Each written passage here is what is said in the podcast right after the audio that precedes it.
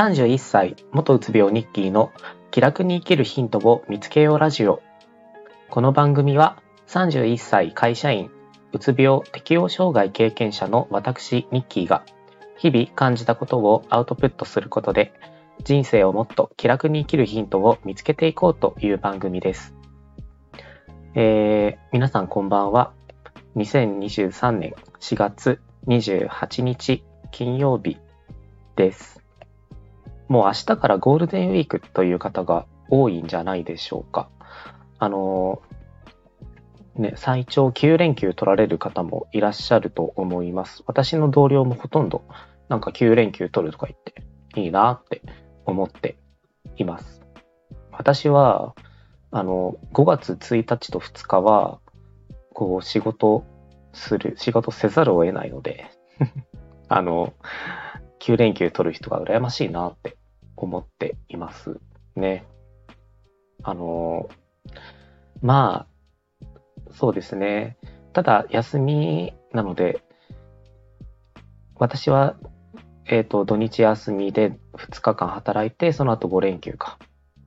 なので、まあ、実家に帰ったりね、あの、友達と会う約束もしてるので、こう、楽しみたいなって、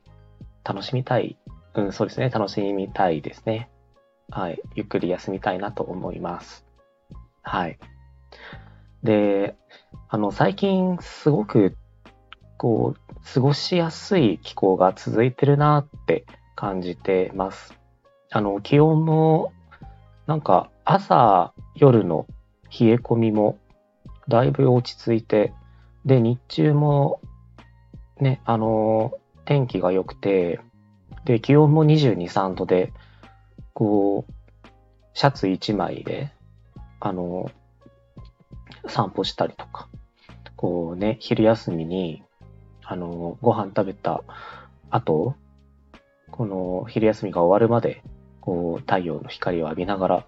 散歩したりとか、結構してます。あの、めっちゃ気持ちいいなって思って、こうね、あの、こう、花の匂いとか、こう、まあ、結構周りにね、あの、自然があるので、そういったあの、ね、緑の匂いっていうんですかね。なんか、あの、気持ちいい風と、そういった、こう、春、春からこう、初夏に向かってるんだなっていう香りを、あの、味わいつつ、あの、散歩してますね。はい。で、あの、散歩、突然なんですけれども、皆さんは、あの、お散歩とか好きですかね？そう。こう、まあ、今日のポッドキャストは、ちょっとこの散散歩？運動をこうテーマに、ちょっと私の経験談も交えてお話をしていきたいなと思っています。こう、なあ、散歩っていうと、ね、うん、まあ、まあなんかいろいろ、その、いろんなイメージをこう持たれてる方がいらっしゃるかなと思うんですけど、私はですね、結構散歩好きなんですよ。大体在宅勤務の時は、お昼、お昼休み1時間あるんですけど、お昼入って、で、20分ぐらいで、あの、ご飯の支度をして、ご飯を食べて、で、その後、ずっと散歩してますね。特に、天気がいい時なんかは、もう、ほんと30分ぐらいもうずっとこう歩いて、で、10分ぐらい前に家に戻ってきて、歯を磨いて、午後の仕事に取り掛かるというようなルーティンが今できつつあります。はい。で、あのなんで散歩が好きになったかっていうとですね、私実はそんなに散歩好きじゃなかったんですよね。うん。なんか、うん、私は結構激しめの運動が好きで、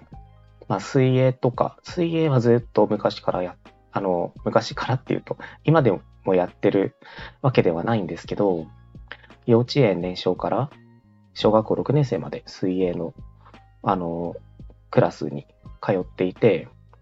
で、私の田舎が千葉県の結構田、南の方で結構田舎なんですけど、そこのあの、南のこう地区大会でバタフライのあの選手としてずっと運動、あの水泳やってました。で、小学校4年生から6年生までは、その地区で一番早かったんですよ。これ あの、軽い自慢なんですけど、そう、私バタフライの選手でした。うん。で、高校、じゃない、中学に入ってからは、その、本当はテニス部に入りたかったんですけど、海沿いの学校っていうことで風が強くて、テニス部が私が入学した時にはもうすでになくなってしまったので、卓球部に入りました。で、卓球って意外と、あの、激しいんですよ。こう、可動域は狭いんですけど、もう常に動いてないといけない。相手の球に素早く反応しないといけないので、だからもう結構激しい、あれですね、運動でした。で、高校は、あの、吹奏楽部だったので、まあ、運動からはちょっと離れてしまったんですけど、大学に入学してからは、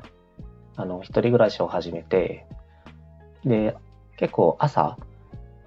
授業が始まる前とか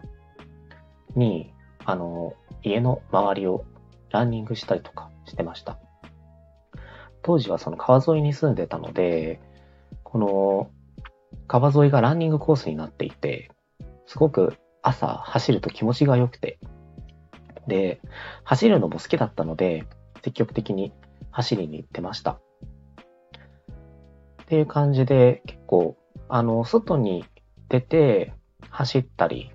あの、するのは、あの、好きだったんですよね。社会人になってからもたまにこう、走りに行ったりとか、ハーフマラソンに参加したりとかっていうのはしてました。で、まあただ、まあ最近はその機会が、最近はというか、だんだんだんだんその機会はなくなっていって、で、運動不足になりまして、うん。で、あの、ちょっと私の経験なんですけど、経験談をお話ししますと、去年の10月に、えっ、ー、と、またメンタルをちょっとやってしまって、仕事を休みがちになってしまいました。で、当時は、半年ぐらい前の話ですね。当時は、あのまあ、休職はせずに、仕事の、会社から支給された有給を、こう、フルに使って、お休みをしてたりしましたね。うん。で、あの最初、11月の第1週、まるまるお休みをもらって、翌週から復帰しようと思って、で、まあ、あの、在宅勤務を、あの、ずっとやらせてもらっていたんですけど、やっぱり、在宅勤務でも、気持ちが休まることはなくて、例えば朝仕事を始めた、で、順調に、こう、仕事をしていたかと思いきや、その、プロジェクト関連のメールだったり、あとはその、体調を崩す原因になってしまった人の名前をこう、メールとか、チャットとかで見ると、もう動機が収まらなくなってしまって。で、午前中働いてたのに、午後ちょっと体調崩れてしまったので、お休みさせてくださいっていう形で、あの安定して仕事はできてなかったんですね。で、あの、本当にあの、うつ病寸前の状態だったと思います。あの、仕事が終わった後、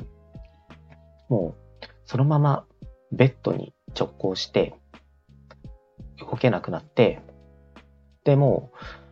頭は冴え、冴えているというか、頭は働いている。眠れないんですけど、眠くはないんですけど、体がどうしても動かない。で、ご飯を食べる気にもならない。お風呂に入る気にもなれない。っていうことで、あの、私の場合は、こう、もう最長で4日、3日くらいお風呂に入らないっていうのが最悪の時ありましたね。うん。これはその、うつ病を経験して、した方は、多分、あの、ああ、自分もあったっていうふうに思われるかもしれないんですけど、意外と、意外とというか、本当にお風呂に入れないんですよ。うん。お風呂に入れないっていうか、もう、入、入ろうとも思わないっていうんですかね。何にもやる気が起きないので、もう、このままもうベッドの上で、もうぼーっと、もうこのまま溶けてなくなってしまいたいみたいな、そんな気分でいました。うん。で、このままじゃいけないなって思いつつも、やっぱり体が動かないので、何も、その、改善の兆候は見られずっていう状況が2、3週間ぐらい続きまして、で、あの、ちょうどその3日間ぐらいお風呂に入れなかったって言った日の、言ったその時期の一番最後の日、最終日ですかね。ちょうどその、あの、勤労感謝の日だったかな ?11 月23日で、で、その日は水曜日だったんですよ。で、こう、日月火とお風呂に入れず、あの、もう、もう体もベッタベタで、で、頭もベッタベタで、で、その日は大雨だったんですよ、久しぶりに。だから、あの、洗濯、あ、そうそう、洗濯もできなかったんですよね。で、洗濯物溜まってるし、明日着る服もない。っていう状況でした。で、洗濯しようにも、まあ、頑張って体を動かして洗濯したとしても干せないと。ただ、その時は、明日洋服、着る洋服がない、いい加減お風呂入らなきゃっていう気持ちの方が勝って、洗濯をしました。で、洗濯が終わって、雨だったので、で、あの、部屋干しできるほどの、こう、道具がなかったので、近くのコインランドリーに持っていかなきゃいけないなって思ったんですね。で、もうやっとの思いで体を起き、起こしてベッドから。で、洗濯物を、あの、持っていこうとしました。で、その時にふと思いついたのが、運動ですね。あの、私の本棚に、えっ、ー、と、脳を鍛えるには運動しかないっていう本がありまして、でこれはあの、私がこういううつ病になるずっと前からあの、持ってて、もう大学の時ぐらいから持ってたんですよね。で、ずっと本棚に置いてあって開いてはなかったんですけど、うつ病はその脳の病気だっていうふうに理解はしていたので、あ、運動、運動かって思って、あの、思いついたんですよ。私がその、私の家の一番近くのコインランドリーの、えっ、ー、と、すぐそば、歩いて、そこから歩いて3分ぐらいのところに、その、区の地域体育館っていうものがあります。で、コインランドリーで乾かしている間、そこでちょっと運動しようかなって思ったんですね。なので、もう、あの、もう意を決してというか、勢いでというか、そのカバンに、もう、あの、T シャツ短パン入れて、室内用の靴も入れて、で、洗濯物持って、そのコインランドリーに行って、乾燥機を回して、で、乾かしている間に、その体育館に行って、あの、バイク、自転車の、あの、漕ぐやつがあるんですけど、それに乗って、ひたすら無心で漕ぎました。もうあの、当然お風呂入ってないんで、すっごいもう臭いんですよ。本当あの、その時に、その、そこにいた、あの、監視員の方とか、あの、ジムで運動されてた方には、本当申し訳ないなって思うぐらい、マジで臭くて。でもなんか、今考えるとね、本当申し訳ないですって感じなんですけど、もうその当時は、もう運動をしたら何か変わるかもしれないっていう気持ちで運動したんですよ。で、結果、やっぱり変わりました。やる気がなんか出て、前向きになれたんですよ。で、あの、ジムに行ったのが水曜日なので、で、翌日も翌々日もお仕事だったんですけど、こう、その翌日の仕事がですね、本当に久しぶりに体調を崩すことなく、こう、9時から17時半まで働くことができました。うん。で、あの、あ、運動したいなって思って、その翌日も、こう、仕事終わった後に、こう、着替えとか、運動、運動着持って、そのジムに行って、バイクを漕ぎました。だいたい1時間ぐらいかな。うん、漕いで。で、程よい汗もかいて。ああ、めっちゃ気持ちよかったってなって。で、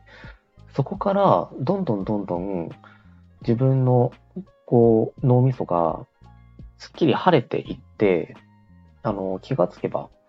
こう、前向きに、仕事も、休日も、その、自分の身の回りのこともできるようになったんですね。なので、やっぱり、こう、人によると思うんですけど、自分の場合はですね、運動っていうのが、すごく4ヶ月前の、あの、もう、うつ状態から抜け出す、こう、一番のきっかけになりました。なので、で、そこからいろんな本をいろんな本というか、まあ、あの、4、5冊一気に買って読んだんですよね。うつ病と運動の関係について書かれている本なんですけど、うつは運動で消えるっていう本とか、あの、自律神経をリセットする太陽の浴び方とか、えっ、ー、と、運動、運動脳っていう本とかですね。うん、もうあの、とりあえずもう買って、読み漁りましたね。うん。で、やっぱり、あの、いろんな研究結果からも、運動って、もういろんないいことがあって、で、その中に、こう、うつ病とか、こう、自律神経の乱れとか、そういったものを解消する、治す力があるっていうのは知りました。で、そこからですね、あの、もう定期的に運動しないといけないなと思って。ただやっぱり時間を取るのが結構難しいっていうのもあるので、で、まあその中のこう、その、そういった本の中の一つに、まあ太陽の光を浴びるっていうのも、こう、自律神経を整えたり、まあうつ病の解消に役立つっていうことが書いてあったので、あの、そこからですね、散歩を日課にするようにしたのは。うん。で、ちょうど冬だったので、こう、晴れてる日が多かったので、こう、寒いんですけど、こう、お昼休みとか、まあ、朝起きれたらですね、まあ、なかなか起きるのは難しかったんですけど、寒すぎて。ただもう、あの、とりあえず太陽の光を浴びて、こう、心拍数を上げて、あの、有酸素運動をしないといけないなって思ったので、こう、ほぼ毎日、昼休みか朝に、こう、散歩に出かけるようになりました。で、あの今もずっと続けてるんですけど、こうそこから結構体調が安定してまして、うん。やっぱりあの、効果あるんだなって思いましたね。うん。なので、こう、運動すること、うん、運動することは、こう、まあ、散歩でもいいですし、ランニングでもいいですし、こう、すごくうつ病から抜け出すいいか、いいきっかけに、こう、なるっていうのは、こう、自分の経験からもちょっとお伝えはしたいですね。うん。ただまあ、あの、私もいろんな、その方、うつ病だったり、ちょっとメンタルが今、あの、不安定な方のツイッターとかフォローさせていただいたりしてるんですけど、まあ、運動をしろっていう、あの、ね、いろんなところで言われてはいるものの、自分はそんな体力がないとか、そういう方も当然いらっしゃると思いますので、まあ、あの、無理にね、体を動かして、で、それがそのストレスになって、こう、も逆に体調がさらに悪化してしまうっていうことになってしまっては、もう元も子もないと思っています。なので、こう、無理のない範囲で、あの、うん、運動するっていうのは、いいかなって思いますね。まあ、運動するほどのこう体力がもう今ないよと、ちょっと歩くだけでももうせいせいせいせい行ってしまうっていう方でしたら、あの、まあ、太陽の光を浴びるこう、日向ぼっこするだけでも、やっぱり変わるのかなって思いますね。うん。まあ私は、あのー、まあ朝方、昼型人間なので、で、もともとアウトドア派なので、やっぱり外に出るっていうことが、こう、ストレスの解消になっています。なので、あの、こう、太陽の光を浴びるっていうのが、まあ自分にとってこうプラスに働いたっていうのは、まあ自分のそういった性格からもやっぱりあるのかなって思いますが、